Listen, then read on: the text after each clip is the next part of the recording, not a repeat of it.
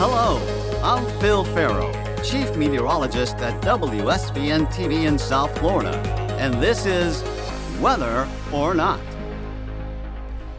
In this week's edition, I look at a huge dead spot in the middle of the Gulf of Mexico. Marine life is notoriously absent, and the area is getting larger. But now, there's research underway that may help, and it's in the form of a wood chip. These wood chip bioreactors enhance a natural process, a natural part of the nitrogen cycle, the conversion of nitrate to harmless, stable nitrogen gas. Plus, closer to shore, along Florida's west coast, a type of algae is killing marine life. Tons and tons of fish have died, and the culprit can also impact humans. And this incident is impacting a large area. This is the worst bloom Tampa Bay has seen since the 1970s. That's all next on Weather or Not. A record storm season during a pandemic made 2020 unforgettable. This year, count on the 7 Weather Team once again to do what we do best keep you safe. The latest alerts, the best coverage. That's why we're the Storm Station, 7 News. A huge algae bloom is impacting the west coast of Florida. It's killing fish, hurting the fishing industry as well as tourism. This algae bloom is better known as the red tide, even though it may not look red at all. I wanted to find out what causes this tide, and so I reached out to NOAA scientist Dr. Tracy Fanara to help me out. Full disclosure, this was the second interview I did with Dr. Fanara. The first, I absent mindedly forgot to hit the record button. She was nice enough to grant me another opportunity. First of all, once again, thank you very much. I'm I'm I am assured that it is recording. I see the record button on. I see it. Yes, I see it too. thank you. all right. Well, let's get to it right away. That way, uh, we won't take up too much of your time. And I, I really want to hit the subject of red tide. Uh, what is a red tide? So, Florida red tide is a common name for an elevated concentration of the species Karenia brevis. So, we get over 70% of our oxygen over millennia from phytoplankton, but few of those species are actually toxic, meaning that they release a toxin into the water that can harm aquatic life. Karenia brevis is one of those species, but what makes it so unique is that the toxin not only releases into the water, but can actually aerosolize, meaning that the toxin can attach onto sea salt particles in the air, move on shore with winds, and cause coughing or sneezing in people that are healthy.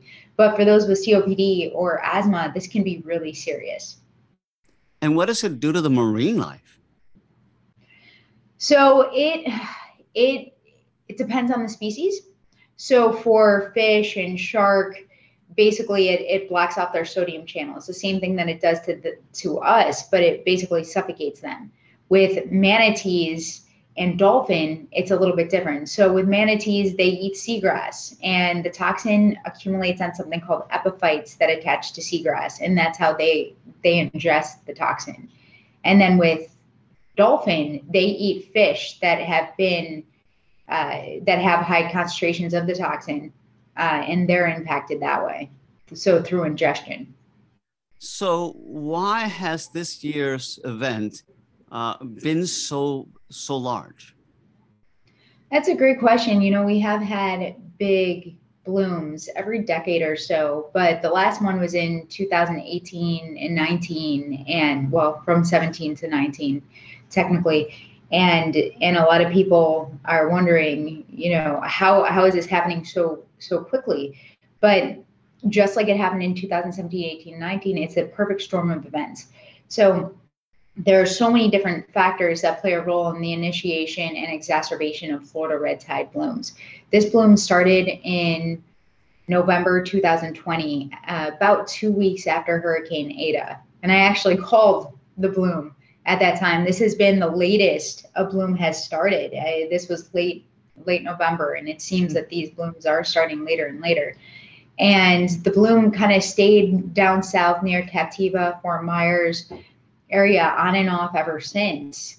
And then in April, there was a discharge of an abandoned phosphate mine waste with high nutrients, phosphorus and nitrogen. And our coastal waters are nitrogen limited, meaning that there's plenty of phosphorus around. So for production, it's really the nitrogen that that that we pay attention to. And we knew that this wastewater had a lot of nitrogen. I think there was 200 million gallons released into Tampa Bay. Well, soon after that, we had northern currents bringing the existing bloom that was in Lee County north. So, so basically, when this bloom was moved north, it can then be fed by that wastewater. So we started to see elevated concentrations in Tampa Bay in the beginning of June. Then Hurricane Elsa came through, brought the water north and to the east. And with all of this water movement, it also brought a lot of Karenia brevis, Florida red tide, all the patches that, that had been patchy throughout the coast. They're all being pushed into Tampa Bay along with dead fish. And then with the high nutrients, of course, they're able to then reproduce. And at this point, the Karenia brevis were feeding on the dead fish. So it was basically a bloom that was feeding itself. And it and it, it it's pretty uh, this is the worst bloom tampa bay has seen since the 1970s now does climate change play a part in any of this? Yeah it's a really good question too because i can't say definitively what will happen with a changing climate. We know that some species of phytoplankton will get more intense more frequent with climate change but with Karenia brevis there's so much that we don't know. We don't even understand the full phytoplankton community let alone all the physics and chemistry uh, that are also involved with the initiation of blooms. But we do know that Karenia brevis, they're slow growers, so they may be outcompeted with climate change by other species. However, with changing currents and changing chemistry and the increase in rainfall in Florida that's predicted, bringing nutrients to our coastlines, uh, and we know that this native species blooms every year. So the more nutrients that that is being fed to these species that that go to our coastline. These blooms start offshore, and they move on shore with currents. But when they get close enough to to the coastline, that's when they can actually use that nutrients from surface water runoff. So that increased rainfall can play a role there. Now with increasing intensity of hurricanes, for example, yeah. these these species are unarmed, so they can be easily lysed. So perhaps with turbulence in some of these hurricane events, we can see blooms end with a hurricane event. But you know, as we've seen in the past, sometimes blooms stay the same or actually exacerbate following following an event. So I, I hate to say that we we don't know what's going to happen with climate change and Florida red tide, but um, the one thing that we are seeing is a shift in bloom season. So we used to see these blooms start in late summer, early fall, and it seems as though we're seeing them start later and later. We don't have the statistics and the consistent data stream to back that up, but in a laboratory, we know that Karenia brevis likes it between 65 and 86 degrees. Now, the reason why Karenia brevis or Florida is so difficult to understand is because it's a microscopic phytoplankton in a huge body of water and it acts differently in a laboratory than it does in the natural environment meaning that just because it likes it, it does best between 65 and 86 degrees in a laboratory doesn't mean it can't survive outside of that in the natural environment however our minimum temperature in the Gulf of Mexico is increasing faster than our maximum temperature. So we are no longer reaching that 65 degree mark. So could that play a role in extending blooms? And and that's that's the kind of the worry. And the big worry with this current bloom is that, you know, we have this bloom and it lasts throughout the summer and then we get a second bloom that meets up with it, which is what happened in 2018 when we saw the Florida water crisis. Right. You know what's interesting is that uh, I was speaking with a climatologist the other day, and, and uh, we were talking about uh, the warming temperatures, and he was suggesting that not so much the highs, but our overnight lows are getting warmer and also our, our hurricane activity is picking up earlier in the season and then later in the season. So uh, it's interesting to see the parallels there with the phytoplankton that in, indeed, you know, the temperatures are getting warmer, the lowest, and now the blooms are happening later. So you can tell that in Mother Nature, everything is somehow connected to each other. Um, is there anything, anything can, that can be done scientifically to mitigate these huge algae blooms? You know, up to this point, the best thing that we can do is alert the public of where these blooms are mm-hmm. to to protect them from the effects of Florida red tide. Because a lot of times these blooms are really patchy.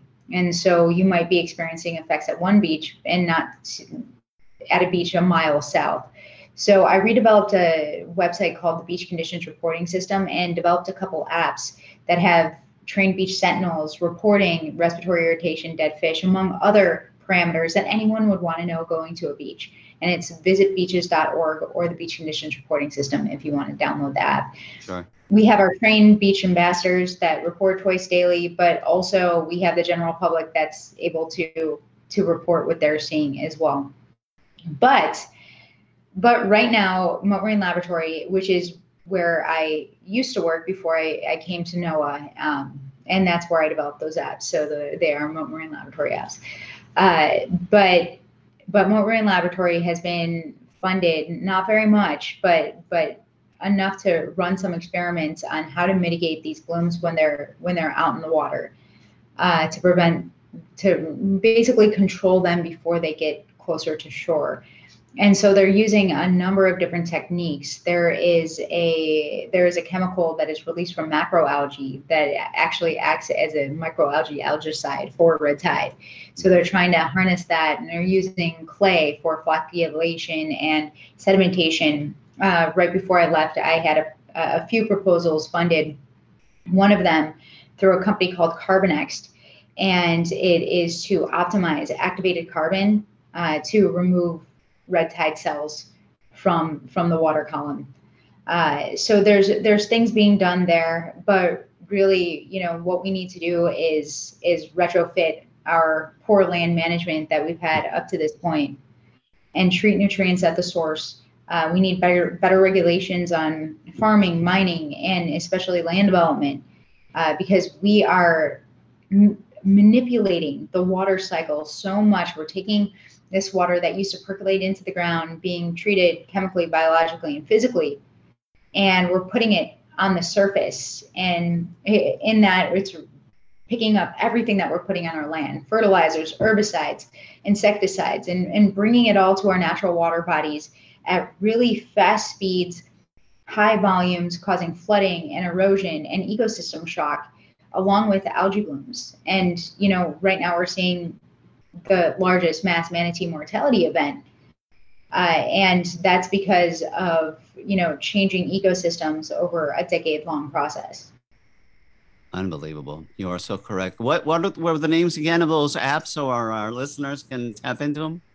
Yeah, so visitbeaches.org or the Beach Conditions Reporting System. And then uh, the Florida Fish and Wildlife already, uh, also has a website called the Florida Red Tide sample map, and it's the past eight days of sample concentrations, which is which is tough because these blooms move with winds and currents. So, eight days ago, the a bloom might be or a patch of bloom might be somewhere where you know it wasn't. So that's why the beach conditions reporting system is that near real time information that that the public needs to make decisions when going to a beach. Well, Dr. Fanara, thank you much for all the work you do. We rely on it greatly. And then once again, thank you for your patience with me and thank you for joining us once again. Oh, no problem. Thank you so much for having me. All right, bye bye. We will pick up on the dead zone in the Gulf of Mexico when Weather or Not returns. The best app from the best weather team is right here. Seven's Hurricane Tracker app. Get the latest forecast models. My Seven weather blog. And of course, Seven's Cone on your phone. It's yours free from the storm station, 7 News. There's an area in the Gulf of Mexico near the mouth of the Mississippi River known as a dead zone. It has very little oxygen, and thus marine life either dies or tries to avoid it altogether. It hovers between the Louisiana and Texas coastlines and can be as large as 6 to 7,000 square miles. The zone is caused by discharge from the Mississippi River. But now, there's hope. A new technique could help mitigate that. Joining me now is Dr. Laura Christensen, an expert in finding new techniques to grow crops in a way that preserves clean water, nutrient rich soil, and healthy ecosystems. She is an international expert in woodchip bioreactors, helping growers reduce the amount of nitrogen in drainage water from agricultural fields. Hi, yep, thanks, Bill. Thanks for the opportunity to be on today. Um, I'm an assistant professor in the Department of Crop Sciences at the University of Illinois. And for my research, we work hand in hand with our farmers here in Illinois and around the region and around the world uh, to reduce the amount of nitrogen pollution that we send from farms to downstream waters. Um, as you know, this nitrogen pollution that we are sending downstream, um, unfortunately, it causes uh, the hypoxic zone in the Gulf of Mexico that occurs every summer. And so we want to find ways um, that are realistic options and realistic solutions for farmers to stop nitrogen pollution really before it even starts or before it even goes anywhere downstream. And so that's what we're working on. So, how big is this dead zone in the Gulf of Mexico, and, and is it does it impact the entire ecosystem? Is it plant life? Is it marine life? Is it mammals as well? Yeah, um, the the size of the hypoxic zone does vary every year, and I'm not an aquatic ecologist or anything like that working directly with the hypoxic zone. Um, I work more with farmers here in Illinois to stop the problem before it even starts. Um, but I know the hypoxic zone does vary year to year. It depends on how much nitrogen and phosphorus we send downstream. It depends on if it's a wet year or a dry year um, up here in the upper Mississippi River Basin, those upper Midwestern states. Um, it also depends on things like if there's hurricanes um, happening in the Gulf of Mexico or if it's a very active hurricane season. All of those things impact um, the amount of algae that grow, how that algae gets mixed up and distributed, um, and how the dissolved oxygen in the Gulf of Mexico gets distributed. Um, and so, yeah, the size of the hypoxic zone varies year to year, but we're always looking to decrease the size of the hypoxic zone. That's the point. So, when all this is going down, obviously down the Mississippi River and into the Gulf of Mexico, so how widespread is the, the, the use of, uh, obviously it must come from fertilizers uh, that's feeding all this? How, how, how widespread is the use of all these fertilizers? Well, fertilizer is a integral part for how we grow mini crops in the Midwest. Um, across the Midwest, two of the biggest crops that we grow are corn as well as soybeans. Um, soybeans are a legume, and so they do a, wonderful, magical scientific process of fixing their own nitrogen. And so uh, we typically do not apply fertilizer to soybeans. However, corn, which is our other main crop, is a very nitrogen intensive um, nitrogen intensive crop. And so we do apply nitrogen fertilizer to corn every year. Um, I think an, another important nuance is that for agriculture across the Midwest, um, our soils are very, very rich. Um, you know, thousands of years of prairie has produced a soil that's really, really perfect for growing crops in the Midwest. Um, and so that soil naturally contains a lot of nitrogen. That's part of what makes it so rich. Um, another nuance of our soils or our fields is that they tend to not drain very well naturally. And so we have to have a practice called the practice of tile drainage, where we put little pipes in our fields to help um, remove water from the field when it's too wet. And so this this concept or this idea that our soils naturally contain a lot of nitrogen, um, our soils require this practice of additional drainage, tile drainage that we provide, and the fact that we grow um, some nitrogen intensive crops. All of those things together play into the fact that we send nitrogen downstream. So I would say fertilizer in itself is not the sole cause. Um, we know we need for nitrogen fertilizer to grow corn profitably, um, and so it's really it's more complicated than just you know reducing the amount of nitrogen fertilizer itself. It's it's a complex system that we have up here um, which makes us so well known for our high quality agricultural production. But that's why we work with farmers on a number of practices like one managing nitrogen fertilizer better um, but also things like edge of field practices like constructed wetlands or in my case wood chip bioreactors that clean nitrogen pollution out of our tile drainage water before that nitrogen nitrogen goes downstream. So that is my, my, my biggest question now is is what what I find very interesting is that you're finding out now or or at least you are using these wood chips to kind of help clean up this process. How how well is that going? Where do you stand right now on the on this idea of using those wood chips to improve the situation? We know that our little wood chip bioreactors, we call them, they work very, very well for cleaning nitrogen out of tile drainage water, as well as other agricultural runoff and effluents. Um, these wood chip bioreactors enhance a natural process, a natural part of the nitrogen cycle, the conversion of nitrate to harmless, stable nitrogen gas, dinitrogen gas.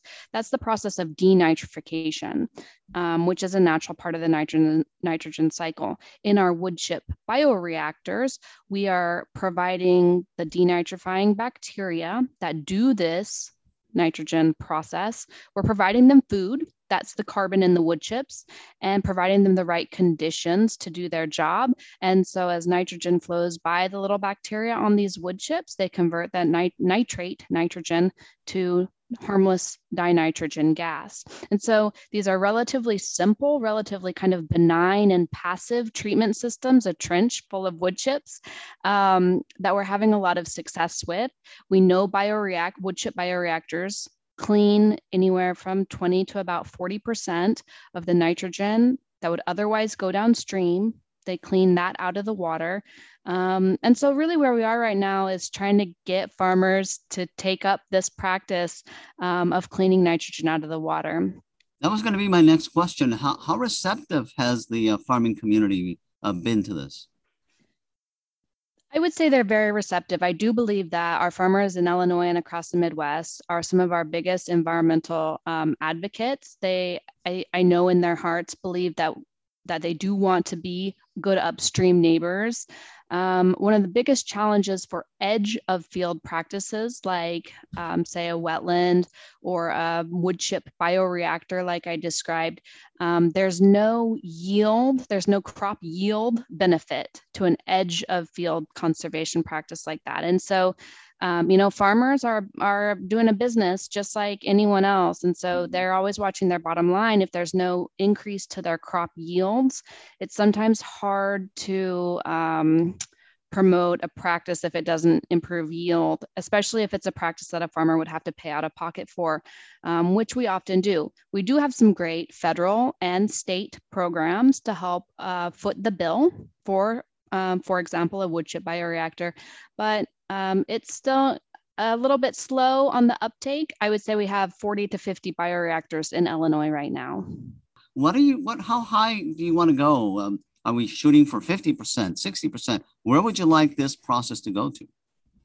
Yeah, that's an excellent point. The ultimate goal um, for our state of Illinois, as well as for the state of Iowa and other states that send water to the Mississippi River, our ultimate goal is to reduce the amount of nitrogen and the amount of phosphorus that we send to the Mississippi River by 45%. Mm. So that 45% is kind of the magic number.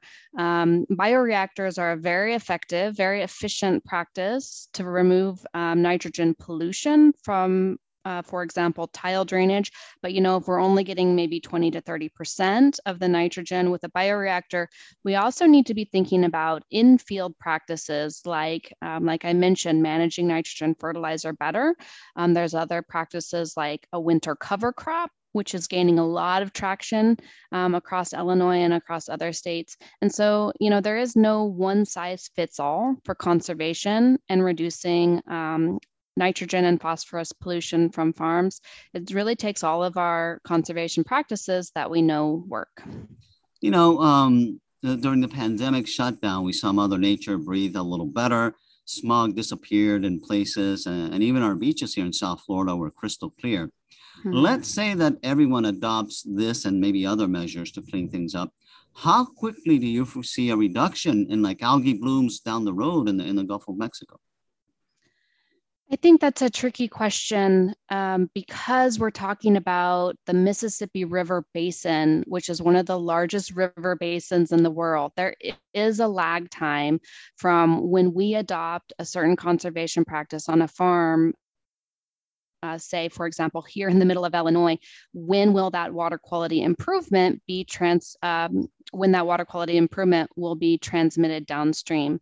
Um, you know, I, I like to think that we do things here on our farms and we see immediate, uh, we do good practices here on our farms and we see immediate improvement downstream.